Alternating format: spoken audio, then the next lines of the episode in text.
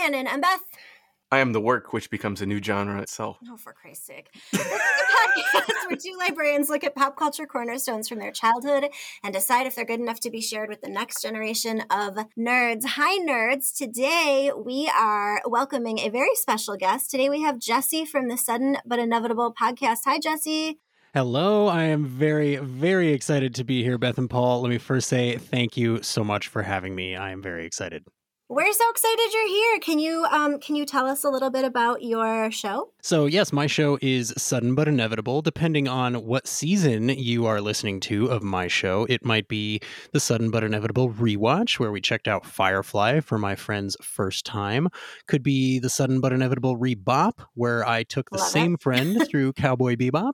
Uh, you know, spoiler alert. How, how do you have all these friends? Wait, I'm sorry to interrupt, but how do you have all these friends that haven't watched all these like seminal and important shows? I, I just mean like, Thank you. where are all these friends coming from? Thank you so much for asking because now I get to just say it's actually just one painfully uncool friend Oh, That okay, I- okay. that I've had my That's not one entire you life. keep around just to give a Yeah. hard time to. No, he's he's actually one of my best friends in the world. Like I said, I've I've known him basically my whole life. We literally met on the first day of first grade. Oh, Nice. that's And- precious. We we just have been a couple of degrees of nerd separation apart our whole lives, but we've both always been big nerds of of many different ilk. The the the main thing that you need to know about us is that I'm the Trekkie and he's the Star Wars fan. Oh, it's like the Montagues Yeah. and the Capulets, man. I mean, it's it's a match made in heaven, and also, you know, we frequently wish to strangle one another. So we, he was actually he asked us to do a podcast with him where he watched Mandalorian, and I was like, okay, I like Mandalorian, but just to give him a hard time, I'm going to go on there and talk trash about Star Wars. Like, why not, right? Fair. Turns out Mandalorian pretty good show. So instead, I just had a really good time yeah. and one of our you know recurring guests kept going hey this reminds me of firefly and i was like oh that's a great point ricky in the chat and eventually ricky in the chat guested on the show started Oh. his own podcast with us and it's called best flicks with ricky d which is a name that my listeners will recognize so basically all three of us have our own shows and we help help each other make other shows in this little local podcast network that we have. But yeah, it's basically the same guy. He just he wasn't an anime fan, so I was like, hmm okay, I got to get him into Cowboy Bebop. The only way to do that is to get him into Firefly, which is easy because it's so similar to Mandalorian, right? hmm So you go like space western to space western, Six and then you of go, space western. Yeah, exactly. then you go live action to anime. It's like I've got you right where I want you. So it was it was really born out of kind of the opposite of gatekeeping, I guess, where I'm like running through the gate holding Josh in front of me, like using him to, you know, plow down these bars and show him my favorite things and try and get him to love them the way that I love them. And so that has, you know, right now we're in the middle of a movie season. So we just watched Highlander and Space Sweepers. We're just about to watch Slither and then we're going to watch. Logan's Run. yeah, I'm we're having a blast and and please if you if you want to make your friends love any of the things that I just mentioned, go listen to me make my friends love those things. Awesome. Yeah, that's Well, that's awesome. Yeah. Yeah. we're super glad you're here. So, all right. Um, so we are talking about Cowboy Bebop, as you probably guessed. It premiered on April 3rd, 1998. There were 26 episodes. Do I do I get a bad synopsis? You just cut me out of the I show. did cut you out. I suppose you do, yeah. Here's my bad synopsis of Cowboy Bebop: uh, ships passing each other in space, and that's that's the whole thing. That's it. Uh, because I thought about if I showed Cowboy Bebop to my mother, what would she think it was? And she would see ships passing in space. But also, I think it's maybe not a bad synopsis because the whole show could be metaphorically ships passing in oh, space. Uh, so, deep. I, you know, I, I thought it worked on multiple levels. Well done, sir. Uh, it was directed by Shinichiro Watanabe. It was written by Kyoko Nobumoto. It stars Koichi Yamadera, Unsho Ishizuka, and Megumi Hayashibara. There is no Rotten Tomatoes official score, but it's 96% audience score. Beth did the names. You did the Uh, names, here's the thing. As we know, I fuck up everyone's name, but they're generally like mediocre cis white dudes. So I feel a little bit less bad about that. I made sure to be able Well, to. and th- to be totally 100% transparent, I know that the sub versus dub thing is big in a lot of anime Yeah. viewing communities. I feel That was one of my questions I was going to ask you. It's oh, on my I hope notes. I'm Yeah. not stepping on No, it. I go just for No, no, no, no. I feel like it. with Cowboy Bebop, this is one of the few series where if you really are trying to get somebody into anime, which I, I have to say right at the start, I think you guys, this is the series that you use to get people into anime Yeah. if they don't, even if they're resistant to it, right? Mm. I think you can use this series for a couple of reasons, but it, the dub I think is a big part of it because in in a lot of dubs the quality is just different and I'm going to go ahead and say lower because I think it's because certain voice actors when they're told this is animated in their head they go oh it's a cartoon right now it's probably definitely gotten better for the English Sure. dubs nowadays. I mean, I know it has. I really liked the Castlevania dub, for instance. This American dub, this English dub with the combination of Beau Billingslea and Wendee Lee and Steve Blum, they seemed to really embody their characters in a way that I feel like usually the Japanese voice actors do a much better job of, right? They actually look at it like an actor as opposed to lines to read from a script, I think.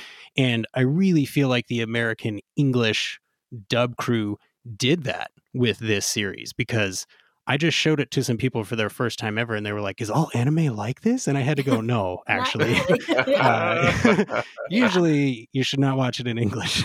Um, Right. I but did a I feel like it's a of strength for this series. yeah, for this rewatch. I, I think so. For me, um, actually, this is this rewatch was the first time I ever watched the dub. Uh, I have only ever I- watched sub, and it was. I I do feel like it was very different in some places. I was like, wait a minute, I don't I don't remember that line that way. I don't think that that's what the and way the captions were very different. subbed and and i do think part of it is if you watch it the first time through dubbed that's what you're going to know and that's what you're going to love if you watch it the first time through sub that's what you're going to know and that's what you're going to love and i know there's been a i know there's been a lot of back and forth over the years about oh dubs better subs whatever i don't think it matters as long as that seems gatekeeping en- to me. uh, yeah it's just whatever you enjoy and i think it o- often comes down to what did you see first and that's what you'll know and it doesn't matter which way it went Yeah. I agree. I listened to the first couple with subs um or no, yeah, with subs and then I like listened. I want I had to take notes and I really wanted to get it, so then I listened to the other versions too. But what was funny is I always watch everything with captions on anyway, and the captions were much different than some of it, which I thought was funny. So at one point Spike says, "I don't like women with attitudes," and it said tomboys, which I thought was funny. So there was like a Uh-uh. couple times when there were some pretty yeah Slight Yeah. oversimplification in the yeah, in the which I thought was pretty funny. So I'd be interested to know exactly what the original words are in the original language versus what you. I- I'm gonna guess some. There's a project out there you could find somebody has Oh, done sure. the compare. I bet I'm you sure. could just go and well, Google because that. there's different nuances with language in the Yeah. first place, and different Yeah. uh, colloquialisms, whatever. I just I thought it was that was made me laugh. The one that I want to know in particular is when Jet says, "Do that morphin for my endorphins." I want to know what that is in the original I always, Japanese. I always think that when something rhymes because I'm like I know that didn't. yeah, yeah, they they put something else there. Yeah. this is why you need to give credit to translators and make sure they give credit. Like we, this we come from Library Land, and uh, if you have somebody translating a story, they are not just. It is not No, just about putting the words ass on the paper. They are working their They're ass not on off. Google Translate. They're working hard. This is really strange, if I may. So, one of our favorite guests on Sudden But Inevitable, Rebop in particular, a Cowboy Bebop super fan that just happened to be in our orbit. He's met the director, he's been to several conventions, you know, this, that, and the other thing. Very, very, very dedicated fan. Is very close to also becoming a librarian. Hmm. He's he's in the process. He's doing his final research project, or he's just got approval for it, or something um, along those lines. Yeah. And so when I read the description of your show, I was like, okay, what is it with librarians and Cowboy Bebop? Do you guys have a guess? I don't know, Paul. Do you have a guess? I, I have no guesses. Librarians as a whole maybe skew nerdy a, Yeah. a little bit, but Oh. that seems fair. Yeah. I always say I'm a professional nerd. Like yeah. yeah. that seems that seems about right. Um, hey guys, do you want to do two trivia's and a live? No, but sure, go ahead. Um, I feel like I always feel like when we have a guest on who's more of an expert, that my you know I feel more pressure. But uh, here we go. Talk about pressure. I'm the one feeling pressure now. Not an expert, definitely. Well, I mostly talk out my ass, so we'll see.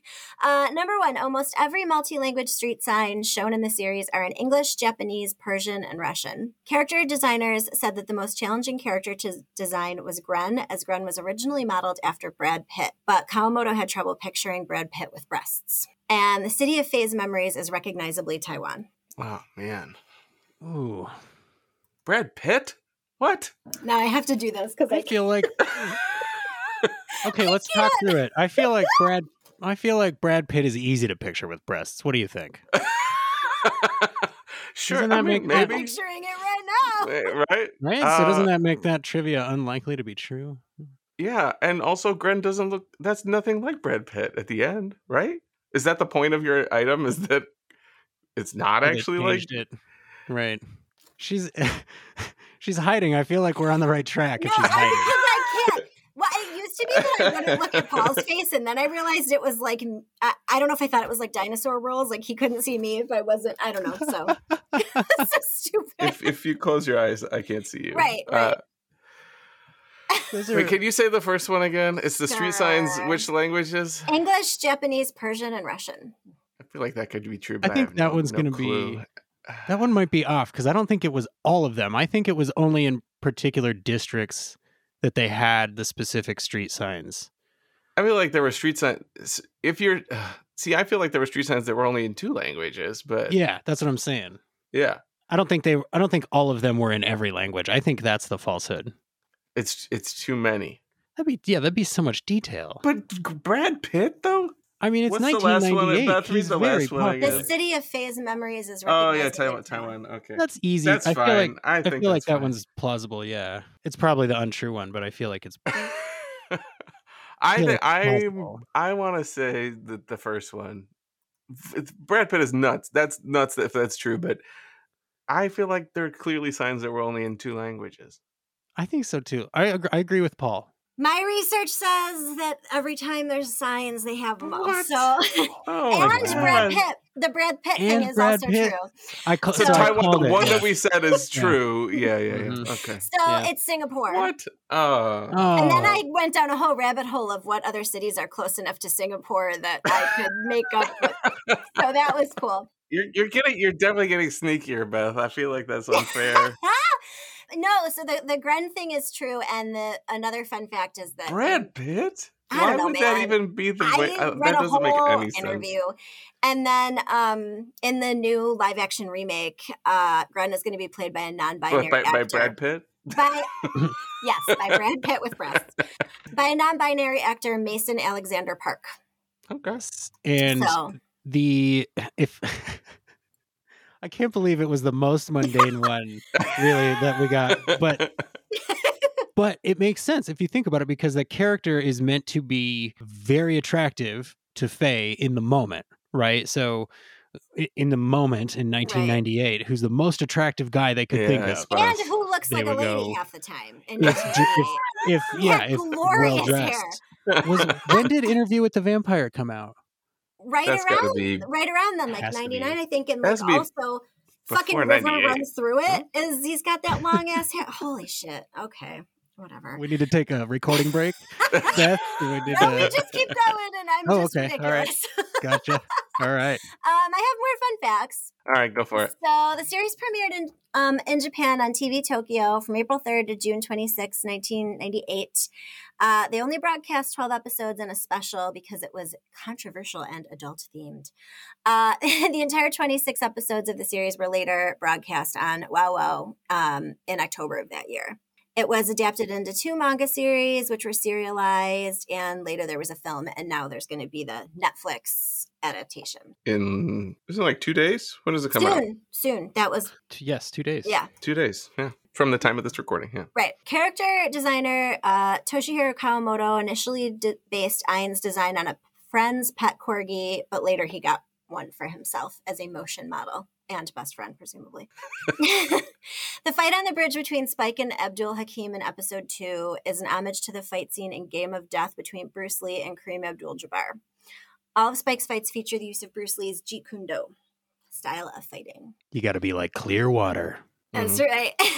Six episodes have received TV MA ratings, but were never aired on Adult Swim um, without being edited down to a TV 14.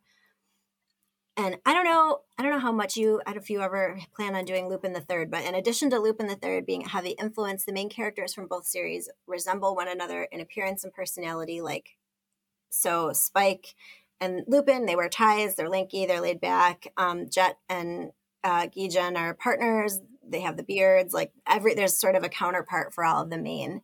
Spike's uh, shoes, in particular, I believe, Yeah. are pretty much Lupin's shoes. Yeah. Um, originally, Ed's character was based on the description of the series' music director, a little weird cat like person, but a genius at creating music. Which- Understatement. Not flattering. Uh, it was going to be a dark skinned boy, but Edward uh, was turned into a girl to even the gender ratio on the Bebop, which was with Ed as a boy, three girls, three guys and one girl. Watanabe wanted Sort Spike- of turned into a girl. Sure, right, right. Because I feel an argument could be made for non binary, but Yeah.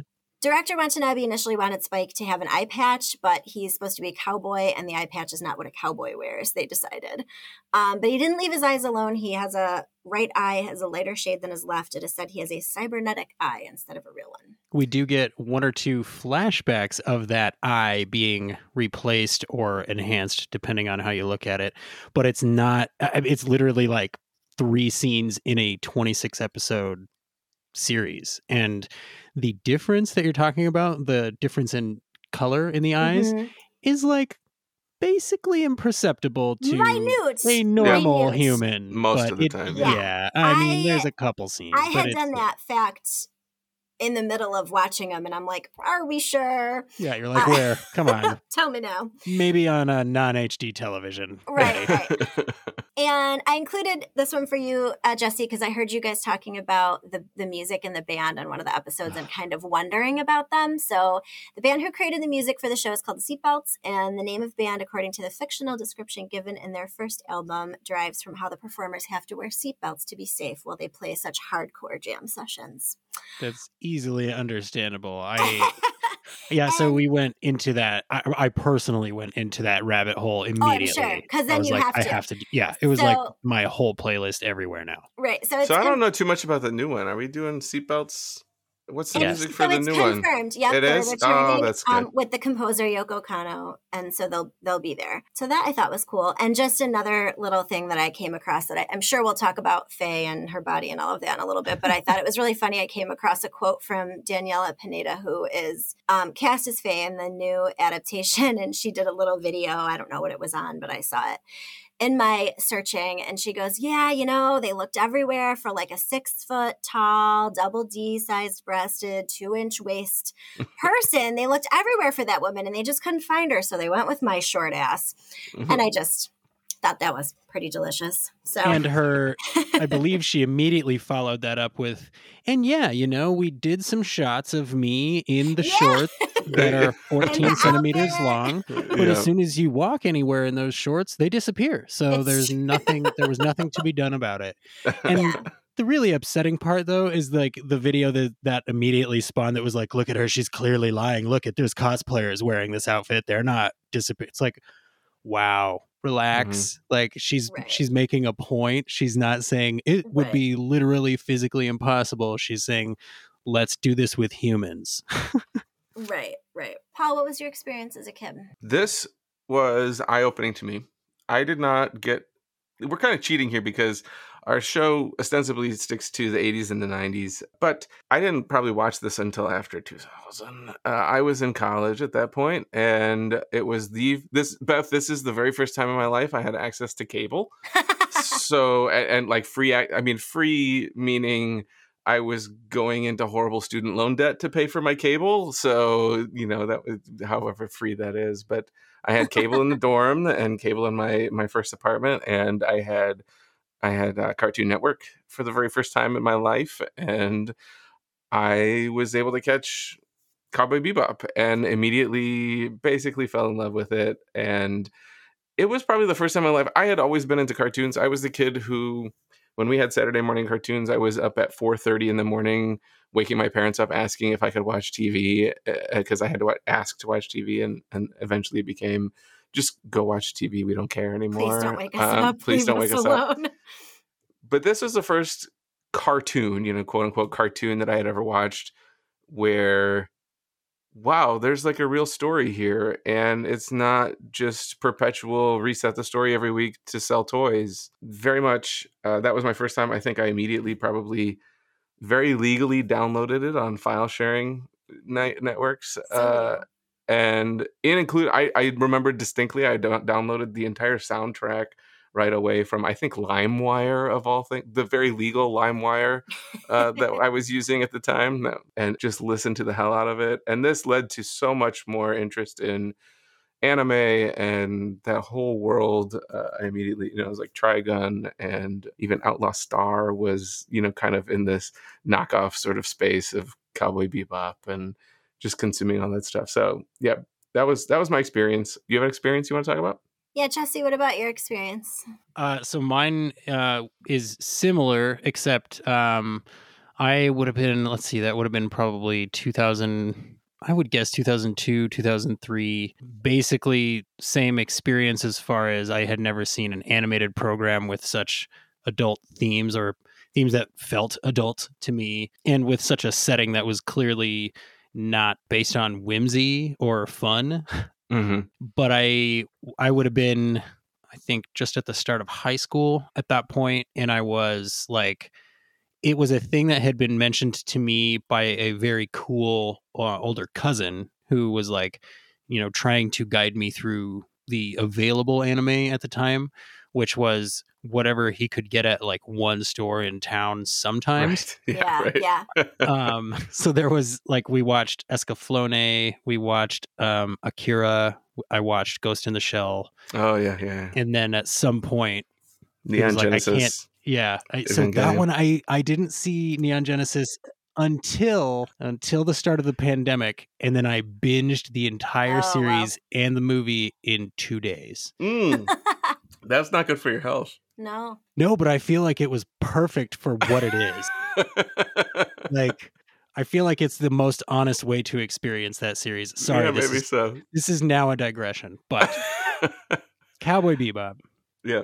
he didn't bring it uh, on DVD or anything. I had a friend who had access to Cartoon Network, and Mm. it was it was like one of those things where I saw maybe three episodes of it on television, and Mhm. then it disappeared from my life for probably six years until after I had graduated and I was living on my own. And then I was flipping through the channels one night at like two in the morning and came across it on, I'm assuming, Cartoon Network. And I went uh, basically the same um, torrent route that Paul went. And it was, my life was never the same. I, I just, I, I was like, this is my new favorite, one of my new favorite things ever. Like this goes on my top 10 everything list, right? And it just it was to that point where I needed to have it and I it took me forever to own it because it was not available basic I mean I could Right. stream Right. it but I couldn't I couldn't find it anywhere. I found a copy of the Blu-ray in Target of all Wow. places. And so I bought two of them and I gave we gave one of them away on the show to so that somebody could watch along with us. But it was just like I as soon as I saw it, I was like, I have to buy this. And we've been back to the same Target since, and their DVD section has like 18 DVDs in it, and it's half of one shelf. Yeah. And I asked the guy about it, and he's like, "Oh yeah, people don't really buy DVDs anymore." And I was like, "I literally did that here, dude." like, but okay, all right, okay. I think I, Well, I do want to say I think if it weren't for the existence of uh, peer-to-peer file sharing services, I would probably not be into anime. I don't want to say at all, but like I, I definitely would not have had the same experience that I did of seeing this and then being able to on demand sort of go get it. And just by the way, I've since spent a lot of money on anime stuff, like right. that I would not have spent if it weren't for the existence of uh, things like LimeWire and. But there was just no way to get it. No. It wasn't, yeah. you know, and if I you certainly didn't had come no across way. it at two in the morning, you know, Speaking like, of no way to get things, my heart goes out to every Star Trek fan that does not live in the United States or Canada right now. Season four of Discovery premieres in two days, and they just announced that it's not going to be available anywhere outside of the United States or Canada wow. until Yes, next year. if you get an additional service or something along those. Yeah, like they pulled it right out from under people's noses. There was just a convention there. I just with you mentioning s- things not being available and us talking about how streaming used to or peer to peer sharing used to be the only right. way, and now streaming was supposed to fix that, and it still hasn't. Yeah, Right. I still have a cable bill. It's just a bunch of different It's just a streaming streaming bill, right? Yeah, yeah. Right. And then someday someone's going to put those together and offer it as one new package, and it's just back to cable. Yeah. TV Plus. Yeah. Right. this is on Hulu, by the way, and Yes. fuck Hulu. Why am I paying for that? I still No. have to watch commercials. Come on. actually it's actually not. Too. It's on Netflix now exclusively, if I'm not mistaken, because Yeah, it Netflix bought it when they so that they could coincide it with the release of the live action series. So I think it when hit did that Netflix. change? I think I watched most of it on Hulu for this to I think, Paul, I It think it changed, like, like, last literally week. changed what in the, the middle. hell? In the Come middle of us doing our prep, Ugh. like I feel that Our I whole watched, show, it was on Hulu. For our entire show, it was on and Hulu. now it's switched. Yeah. Yeah. That's funny. I watched this as a kid, and that I was in rooms where it was on, like Mm. originally, and and like on Adult Swim. Um, I had friends, you know, that like basement everyone hangs out in, like as a teenager. Um, there was anime on quite a bit, you know, if Akira was on or whatever, or someone had like some bootleg copy of some things that we would watch. And so, but I, I don't know that I ever sat and really put my effort into watching it.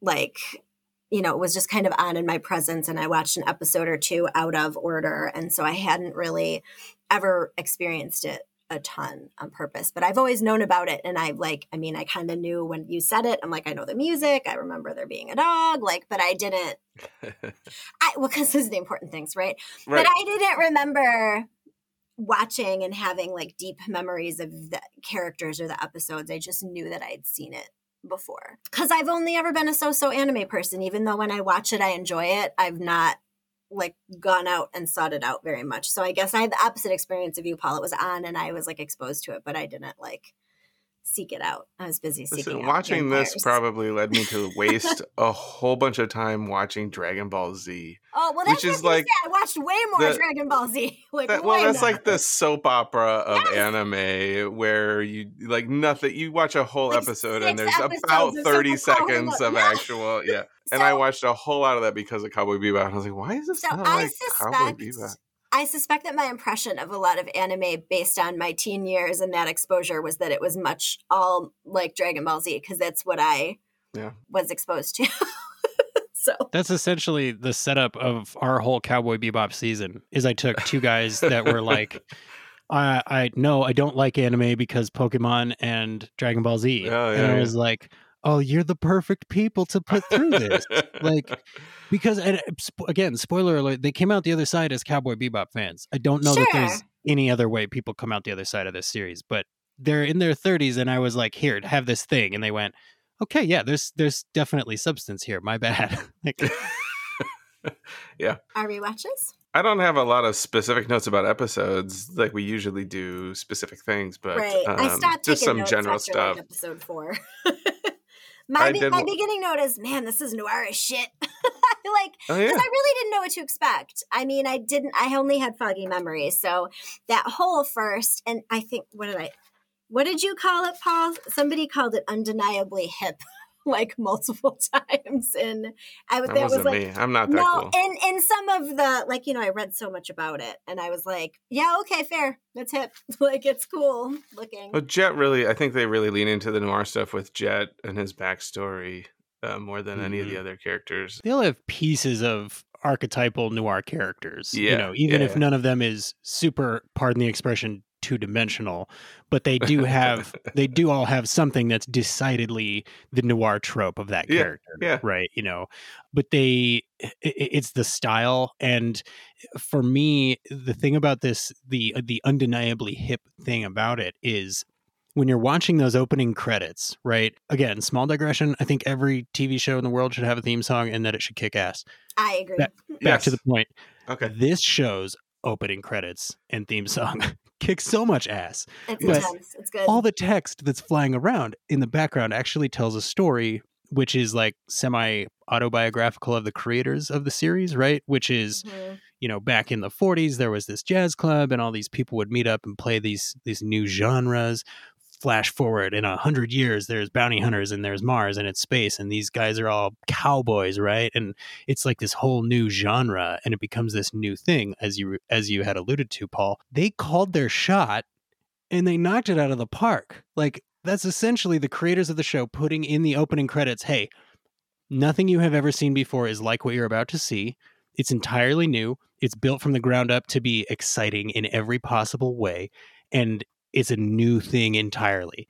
And then you watch the series and you go, wow, it's everything they said it was going to be. It, they managed to call their shot and then knock it out of the park. That's one of my favorite things about this series is it's so audacious. Like there's no other word for it. It's just audacious and it succeeds in so many ways. I agree. I think it's I think the opening credits thing is really cool, but I was not expecting them. And my first, my my next note is, "Holy shit, these are loud! I peed a little." Like, My headphones on, no. then I was ready. I was ready for it after that. But, um, but then my I just wrote, "Man, this is stylish and cool, and like a little Bondish with the silhouettes and the." that was part of my comparison with like the the cartoons of my youth. What we did, one of our first episodes was on Thundercats of all things, which was just shit. I mean, we went Corny back as the it's- it's- Thundercats and this was it is it's such a different thing it's hard to even explain the the animation quality is different the story quality is different and one of the things that really affects me a lot i know it affects beth a lot and it stands out it's just a step above for cowboy bebop is the music and the music that goes through this whole thing i don't think i can get to what episode is it the fifth episode maybe with rain ballad of fallen angels yeah. And and you get the rain and like I don't think I can get there without being a little choked up about what's going on. And it's mostly because of the music. Like the, the it's just the music through this whole thing is incredible. And the fact that the whole theme is is about the music, it's the bebop. Uh, the ship is the bebop. Yeah. It's all and all the different names of the episodes are Mhm. basically different styles of music and then the the, Yeah. the whole episode sort of follows that general style and genre of music it's absolute genius the, the way the music is tied into this whole series and like even just forget that you even care about the animation or the story or anything but just acknowledge that the music and the way it's tied together is just incredibly brilliant. Uh, i don't i don't know that there's anyone who can even if you hate cowboy bebop bebop i don't think you can deny that the way the music ties this thing together is genius. And I don't think you're used to hearing different styles of music during a fight scene. Like some of these fight scenes are just so cool and they're so well drawn, but like there's big band or there's jazz and like you usually are hearing like na na na na like and it just Yeah. is like I that was the thing that struck me because I didn't know what to expect and I didn't know I didn't realize maybe until like an ep- like two episodes in about this the music and the theme and how it was like each episode had this different like tone music wise like and I was like this is not what you would expect to hear during Mhm. these kinds of scenes and I kind of I really liked that I thought that was cool And then once that hits you, though, it's like inescapable because yeah right and then you Mhm. can't stop yeah, and and it's it. like it's it's that's I think that's what to to use the word essential, but to mean like the essence of this thing, right? Sure. That's that's what makes this essential is because the essence of it is so like Paul was saying to know that it was crafted in such an intricate way with the visual and the auditory is like it's it's like it's unheard of. Like there's the the composer was yelling at the animators no it has to look like this because this is the music i wrote. And for them to commit so fully to a mixing of genre at every step of the way is like there it's visionary. It's Yeah. it's that's super it's nearly cool. unparalleled That's super cool. What did we? There was a movie we talked about, and think in ET they like edited around the music because the music was so powerful. So like that's Mm. when you when you can do that, it Mhm. really, you know, Yeah. really makes for really makes it so much more cohesive and very cool storytelling. Um, in the credits, Paul, have you read Cardboard by Doug TenNapel? oh yeah yep. Yes, the, the there's a silhouette thing happening in the credits that really reminds me of the art in that book. That's a book I teach. I just thought, I don't know, it reminded me of it, and it's really cool to be able to notice, you know, some of the different yeah i talk that book all the time Yeah, I'm So that- I'm a huge sucker for a silhouette. If you if you listen to our show, you'll we one of the things we do is we pick out our favorite shot from each Mhm. episode. Mine are like 80% silhouettes, I think. I, I did hear the Highlander noir. silhouette. Yeah, I- Can you believe he didn't like that Highlander fight scene at the end of that movie? I'm sorry. He, like, are you serious? Anyways, sorry. What was the name anyway, of the, yep. what was the name of the book? Because I'm very interested Oh, as a as a silhouette stand. Cardboard is a graphic novel. yeah, it's a graphic novel. I'll I'll post it on Twitter. Big Shot, the Bounty Hunter show, huh? Punch and Judy. Yeah, yeah, yeah, yeah. yeah, yeah. Tits McGee is what. There's, there's, a, lot of- cosplay outfit for you, Beth. Uh, Oh yes, that's what I should do. I'm gonna need eight rolls of double sided tape and a lot of hope. Yeah, Uh, the, the clothing in this in this series. I mean, if we're being honest, the women's clothing in this series, It's right? yes, it's it's It's something. a little And- impossible. it's a little. I heard that it will just fall right off of you like tissue paper. Is what I heard. That's incredible. That's just a whole thing. She's just. It's. But you know that was like a thing in the early 2000s. That was an actual fashion thing. We got Jennifer Lopez with the dress down to the belly button. Like that was a real thing that was happening. I don't know why.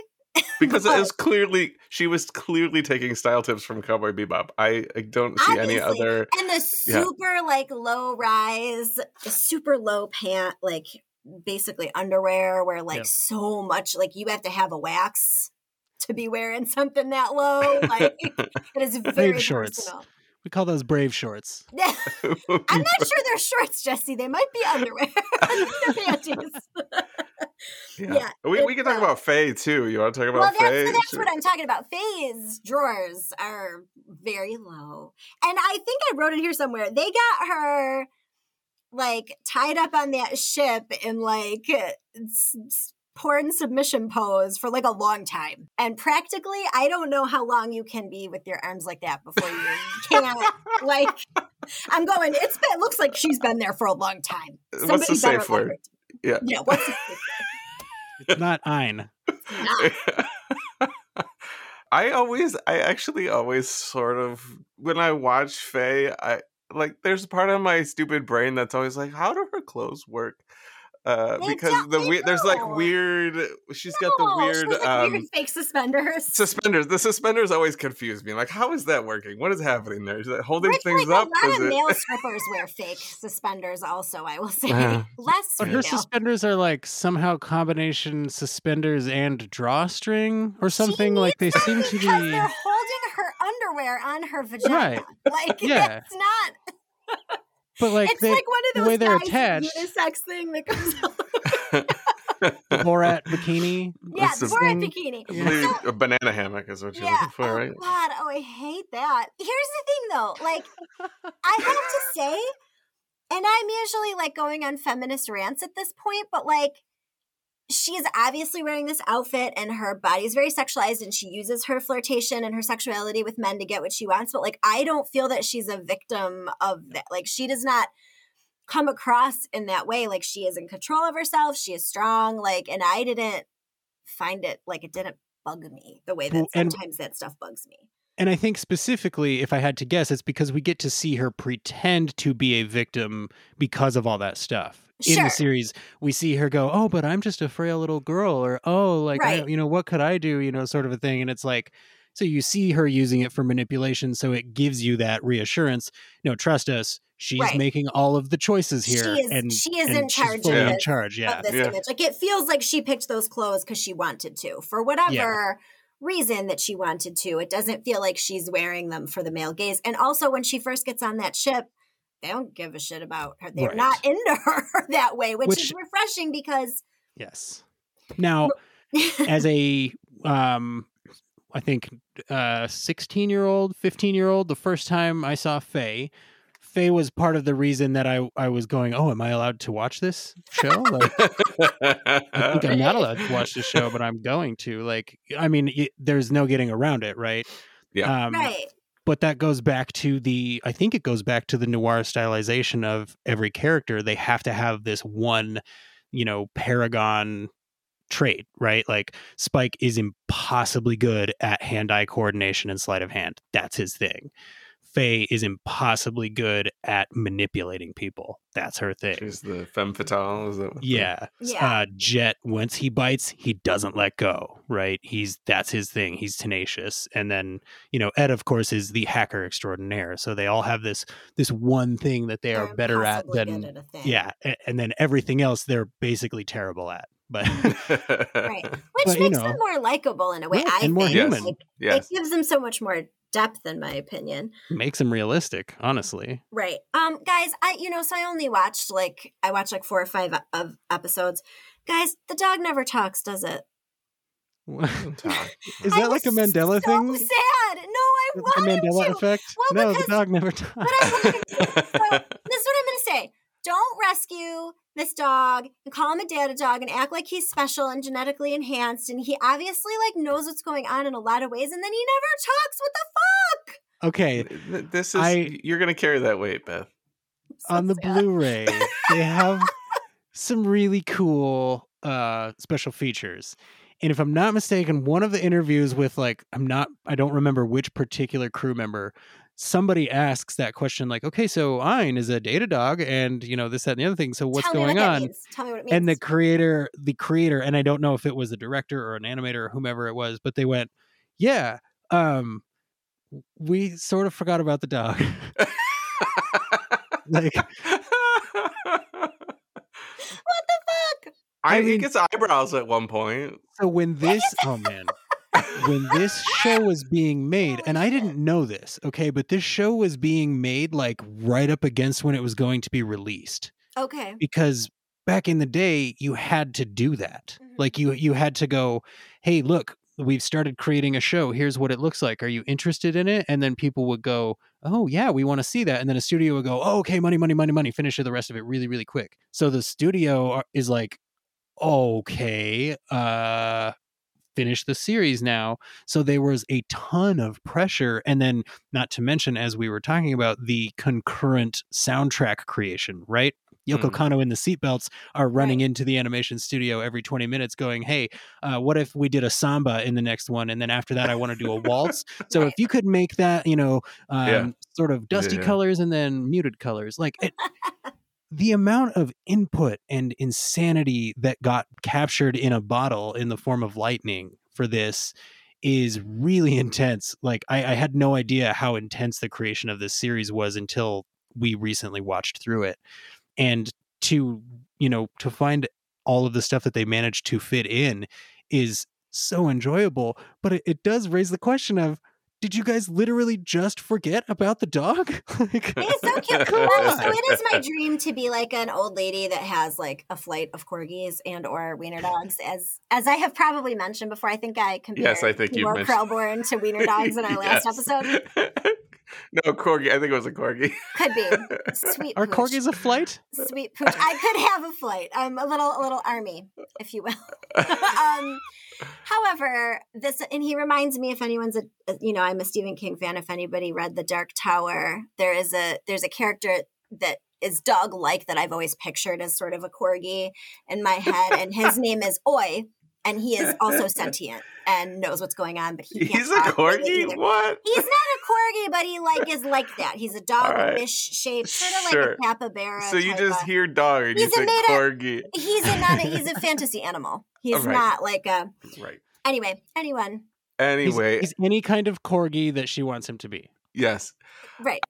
And it reminded me because I and Oi, they're both like sentient, but they don't talk. And I feel like you're letting me down here, universe. like, Get it together, the universe. This is a good place. I think we could transition to talking about the sadness of Cowboy Bebop. And this was a big, big impact on me, which is they it, it's all the sadness. It's the sadness from beginning to end. Their backstories are super tragic. The whole theme one of the themes like, of the many themes of the show is not being able to escape the past and you know it catches up with you they all have things that catch up with them in the end and it's just they sort of make this little family and then just everything falls apart basically by the end because of their all their tragic backstories. And even ed sort of Ed and Ein sort of go off right on Mhm. their their own and in uh I forget what the end text is on that episode but it's something about cowgirl see you sometime like cowgirl in the future whatever and it's supposed I think, I think that's like the one sort of positive spin that maybe Ed and Ein have a nice little story off but even that is like Where he learns to talk. Ed Ed is chasing this father who was like, "Hey, come with me. Oh, bye. It's something shiny over there. There's a, a rock that fell, so I gotta go, and and we're just gonna go totally forget you existed." So Ed is basically on this journey to go, maybe find the dad that has abandoned them a few times before and seems to forget that they exist. So even that is like, okay, maybe it's a happy into the sunset for Ed and Ein, and they get to escape the tragedy of the last. But even that's not super happy. Like their that whole thing is not a great ending for them. Even I don't know, just the sadness and the, the fact that this ends with you're going to carry that weight. I personally think I know there's debate about this. I personally think Spike is absolutely dead by the end of the final Yeah. episode. The doves and he's He done. He's dead. Anybody that says he's not dead is just upset that it's one season. Uh, Let's be Right. honest. Yeah, he's dead. They're just He's dead. hoping for more. They used all of the languages to indicate that he's dead. He's dead. It was in it was in Persian. I, I and that's part of the impact of this whole show is just the t- terrible history and sadness and you, you sit with it it stays with you you absolutely like it. the show just nails you with it and then you're in a puddle i don't know Th- th- this is a super emotional show for me and i'm not like typically that emotional of a person when i do do, do this sort of thing like it's a cartoon and you're still by the end i'm um, just tears down my face like i can't talked about happy endings in our in our last episode. I mean, we've talked about that before. The storytelling, You mean with- sadness, with the different endings of Right. um, little shop of of Little Shop of Horrors. But you know, it's interesting. I had a guest come in to my. I teach a graphic novel class, and we do a manga unit. And I had someone come in and talk about Japanese storytelling and the cultural differences. And there is a lot more, I think, unfinished or un, not unhappy, but not necessarily perfectly happy endings in a, a lot of anime and manga because it, it there is a different culture, there is a different Yeah. storytelling style, and I think some of us, you know, doofus Americans that haven't been exposed to a lot of uh, of that, you know, it seems very jarring when it is. Well, we get.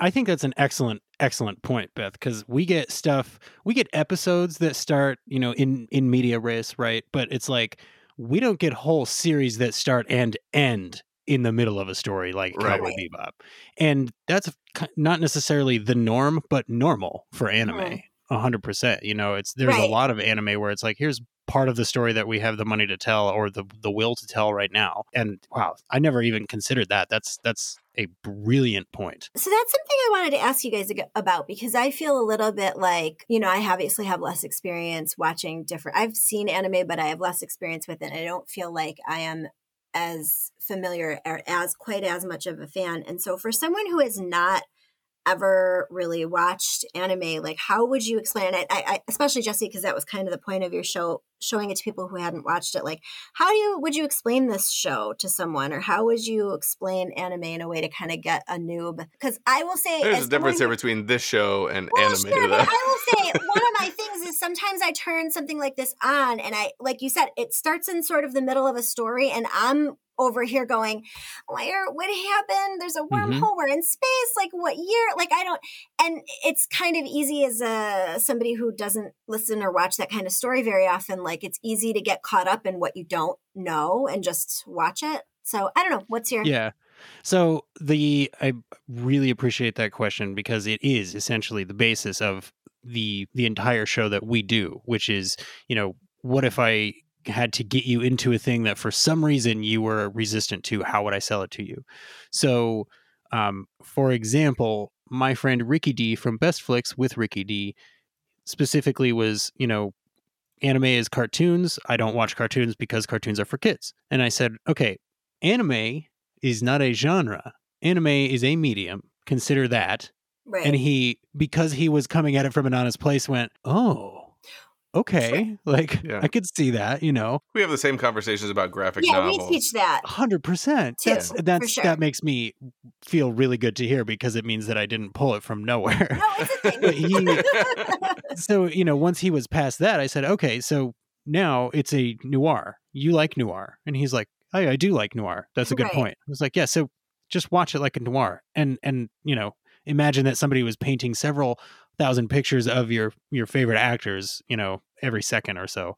Um, so you know, once you can get people past the barrier of animation is for children, which to be totally fair, in the Western world, largely it is. So it's it's Right. it's an understandable barrier to have to break down. Thankfully, we're getting more shows now that are definitely Mhm. aimed at yeah, adults that are animated. so as time Yeah. goes on. I would say it definitely started with The Simpsons, right? But they that style of show proliferated in the West, you know, from there, and it's definitely more pervasive now. But a lot of the American adult animation is still not anime, right? It's it's Right. still got its own Western style to it, which is great. I would start with that. Just say it's not an it's not a genre, it's a medium, and then I would say put whatever genre you like on that. So my wife, for instance, my long suffering, wonderful wife does not like anime just flatly does not like it because the colors are too muted. It's too different from the animation that she grew up with for her to feel comfortable with it. Mhm. so i went okay i'm gonna have you watch death note. And she was like that sounds awful. And i was like yeah i know. But she loves legal dramas. She loves Mm, detective stories. She loves chases you know cat and mouse you know identity based drama. And i was like this is essentially a supernatural episode of catfish for like two seasons. So if you want to and she was like oh okay then yeah let's watch that. And she loved it. Now Yeah. she's not a huge anime fan or anything now but she likes death note. If i've got death note on she goes oh which episode is this? Like Sure. which you know as a relational thing that's huge because it, it gives me one more thing to go you know i don't have to find me time to enjoy this because it's a thing that we can both enjoy. So as with as i do with star trek as i mentioned before i try to find episodes and series that match somebody's genre tastes and then just convince them that they're not watching a genre they're watching a medium. And Yeah. and it seems to work. I will say That's this: if, if uh, my student trends are any indication, we will have an explosion of anime and manga produced in the West. I agree. In Yes. in not very like it's it's incredible. We cannot keep manga on the shelves in the library. biggest- i'm very excited for that yeah, it's my It biggest is the genre. biggest thing, absolutely. best circulation. Yep. And if I they're like gonna I bring said, firefly back that's how they should do it That That's is how they should do Yeah. it. All right, what are do we have favorite episodes, favorite characters from? Oh, you guys go first All right. so this is a dumb one. It's like a monster of the week sort of episode. I really like Toys in the Attic, which is the like I accidentally left this food in the refrigerator in the back of the Bebop for who knows how long, and it's now a life form, and it's All right, clearly I have to watch that. I didn't get to that one. it's just it, it's really monster. There are a few monster of the weeks through the whole thing, right? As a, a break in the sort of overall plot of the the thing. Um, so I'm a sucker for Toys in the Attic. I don't know why. It's it's a stupid episode. It's just it, the the thing slithering over the whole ship, and it like sort of it doesn't really bite them, but it like sucks on them. I don't know what it's doing. It, le- it leaves like this mark on them that they're now sick and and and injured. And I I I just I don't know. I love the ending too. where They just show the refrigerator sort of spinning in space, spewing stuff all over as such a great shot So yeah, I it's a dumb choice maybe, but I really like Toys in the Attic. It's it's number it's episode eleven. and that shot i love that shot that might have been somebody's pick on our on our episode for shot Oh really really because everything in that fridge is freezing in the vacuum of space right right. and it breaks into these little ice crystals and then catches the light off of the bebop engines Yep. to sparkle Yep. and it is just I, the the the visceral nature of some of the impossible things in this show i think are one of its strengths because it's like well i could literally never experience that but i feel like i know exactly how it feels Yeah. yeah, yeah. Jesse, do you have a favorite? oh my gosh I, this is That's like picking your favorite child. It's hard. Yeah. well actually for me that's really easy i have one child and she's the best one um but fair, fair, fair. For this series, it is really difficult. I, I will I'll probably list like 15, but um Heavy Metal Queen has a very special place in my heart yeah. just because it starts at like 150 miles an hour and it never slows down. Yep. Uh, we just watched a Korean movie on Netflix called Space Sweepers. The first 10 or 15 minutes of that movie is essentially a live action version of Heavy Metal Queen. And it endeared me to the rest of the entire movie, which is basically live action bebop slash Firefly. It's you can't miss jamming with Edward. The, the the introduction to Ed, the way that everybody has a different descriptor of who she is and what she looks like, and then we find out she's this diminutive, tiny little clown, essentially hmm but also a super genius. Toys in the Attic, the trope, the trope machine. The, the, every trope from noir and sci-fi and everything is in that episode. They've got Star Trek callouts, they've got Alien callouts, they've got Blade Runners. I mean, it's literally everything. It's it's almost a perfect episode of television. Oh man, I can't. Jupiter Jazz Part One and Two. You can't beat Jupiter Gren's Jazz story. is probably my next, and then I'm, I'm going to say my funny, val- uh, not my funny Valentine. Uh, Hard Luck Woman is yes. the very end of the series, episode 24, and th- th- it's kind of the end of the Bebop as a family, and they're Mhm. all breaking apart. And the, the last two episodes are like the r- lack of resolution of of Spike's story. But sorry, I'm, I'm I'm just walking all over your your time It's- here, Jesse. But No, no, uh, no, and that's Hard it's Luck hard Woman is not- one of my. it's hard to not just list them all in order. The last Right. one that I that I have to bring up, like if somebody literally put an animated gun to my head and said, "You have one episode that you can watch right from here on out," I might pick Mushroom Samba because watching Ed microdose the Bebop crew with mushrooms from the shadows and then stand back and watch what happens combined with coffee the the the Foxy Brown clearly Foxy Brown inspired bounty Right. hunter and the guy with the ridiculous coffin that he carries around. If Cowboy Bebop, I think the way that we eventually end up describing it at the end of every one of our episodes is it is an exercise in how many tropes can we fit into a single episode without anybody watching going, there's too many tropes in this. Because I have yet to hit that point. There's almost nothing that's 100% original in Cowboy Bebop. And at no point throughout the series does that bother me, even one iota personally, Mhm. which I think is kind of amazing. But if I had to pick a single episode, it might be Mushroom Samba. I obviously need to go watch those two. Um, I I do have a quote. I have a quote for you, Beth. Uh, Oh, this is perfect. from this is from Jet, and it is in the Pierre Le Fou Faux Faux uh, episode twenty, and he says, "There's nothing more pure and cruel than a child." oh, that that hits me. So, mhm. I just It's thought, true. thought you might appreciate that. I a little. do. It's true. That's very true. Is that the Mhm. one? Which episode did you say that's from? Pierre Le Fou, the the yeah, yes. the child assassin Yeah.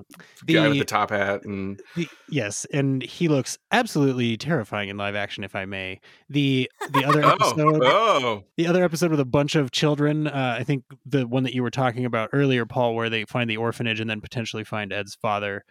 Uh, yeah, one of the uh, hard luck kids, woman yeah yes, one I of the kids what it is. asks Faye, "Can I have some of your teeth?" yeah yeah yeah yeah, yeah.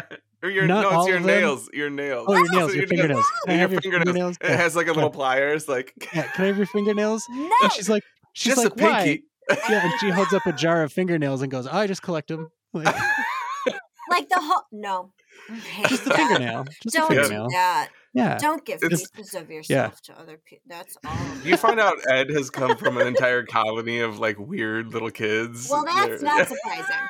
Yeah. But is there anything else we need to talk about? Anything we missed? Characters, episodes, anything else? we listen need to the talk about? soundtrack I Yeah, can re- I, I- I, I recommend the, the the show, but also I don't know if you watch the show, I think you'll want to listen to the soundtrack too. But yeah, the soundtrack is good on its own.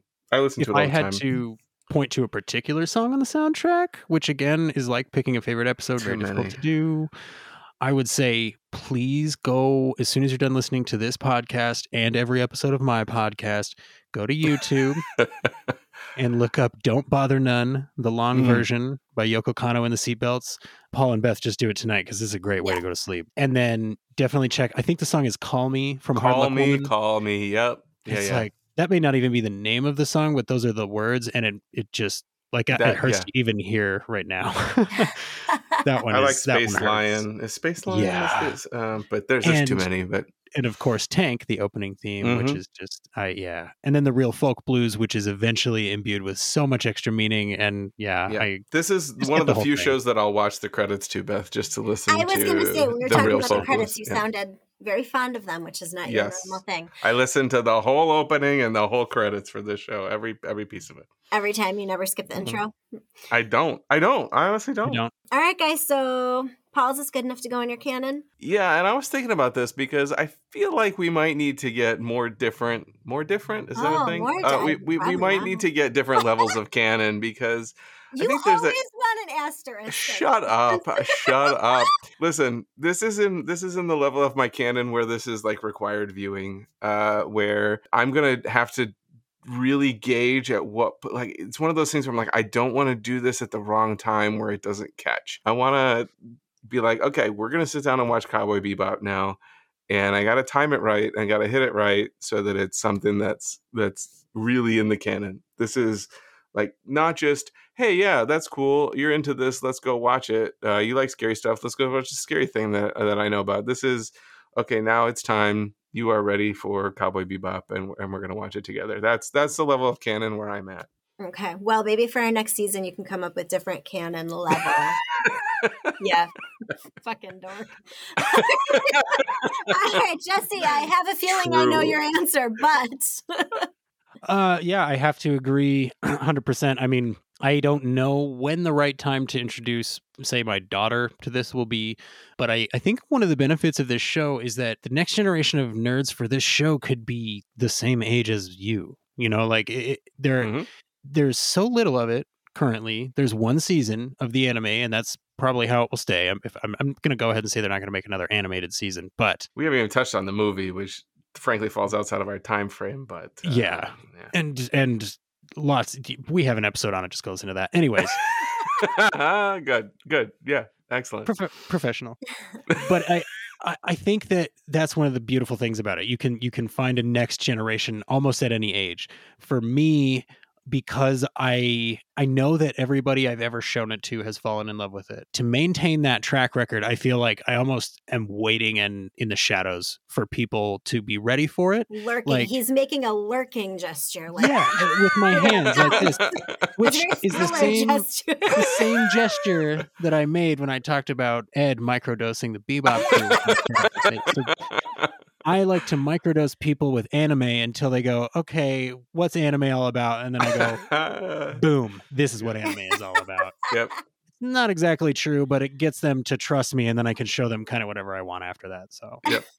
Yep. That's definitely in my canon, yes. this is anime that also stands alone in anime in my opinion this is like the cream of anime crop Agreed. but beth is this So this was not something that I like had a lot of fond memories of as a younger person. So I don't have that like nostalgia aspect of it. And I am so so on anime in some ways. Um, as I don't know, I've liked a lot and I haven't liked some. So I think for me, if it goes on the, my level, if we're make, if we're making up levels of canon, it would go on me like I will show it to my kiddos if I think they're gonna like it. I Jesse, I liked how you talked about, you know, it's it's this kind of story. It's not anime. It's not the genre. Like, so my kids love music.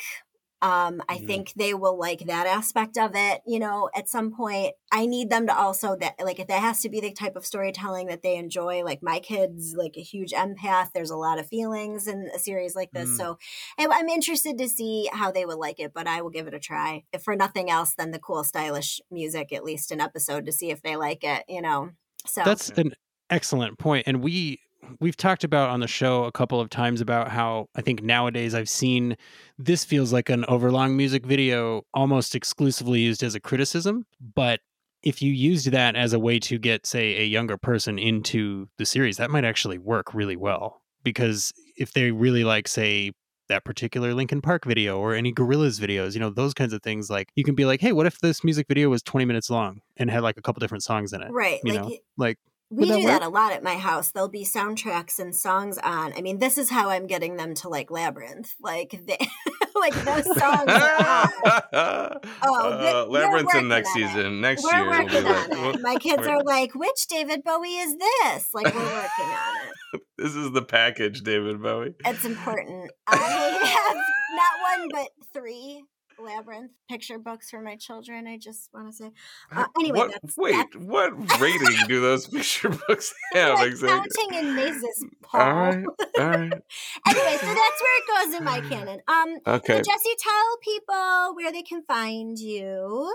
So the easiest way to find Sudden But Inevitable is to just go to your favorite podcast app and search for Sudden But Inevitable. We'll pop up. Our uh, cover art either looks like Firefly or Cowboy Bebop or Highlander, whatever we happen to be watching that week.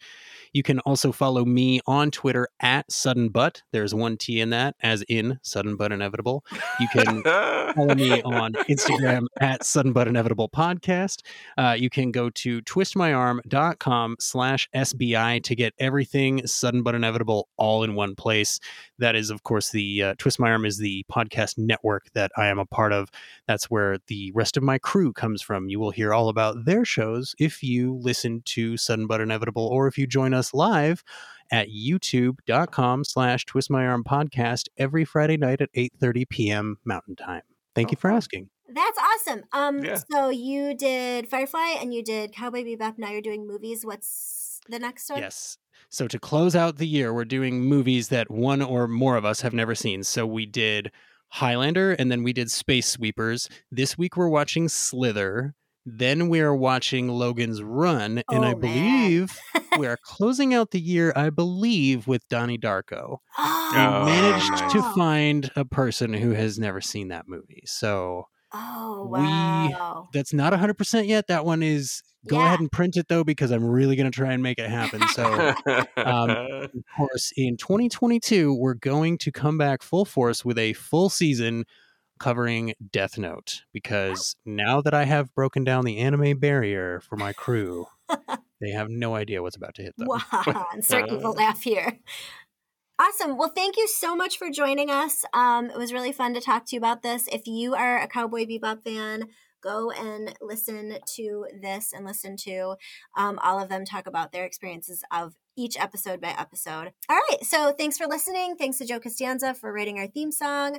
You can find us online at Nerd Canon. You can email us. Uh, we are cooking up our ideas for things to cover next for next year. So shoot us a message on Twitter. Labyrinth. Labyrinth, is, Labyrinth now is, just going to be the entirety of the next season. Uh, remember when we had Let's Jaws for a minute guy on? We're just going to do Labyrinth minute by minute. minute. Oh, MJ. minute. Yep. Yep. Yep. Um, if anybody's interested in that, let me know and I'll do it. Um, so yeah, so thank you. I and will not do that. Uh, oh, listen, I think I can find people who would go on that. There are some really bad minutes in Labyrinth. We'll just You're not wrong. um, and uh, join us for more shenanigans at um, patreon.com slash nerdcanon, where we do bonus episodes outside of our uh, normal time frame. We will see you in two weeks. Paul, what's next? Are we doing uh Sweet Valley High? Oh, yeah. Yeah, That's going to be good. that's Uh, gonna be awful. It's going to be a thing. Well, remember how much I fun we mean, had it's gonna be about- good to investigate it. Yeah, Yes, we Yeah, had a lot of fun talking about Babysitters Club. So. we did. All right. Well, thank you so much, everybody. And until next time. See you, Space Cowboy. Whatever happens, happens.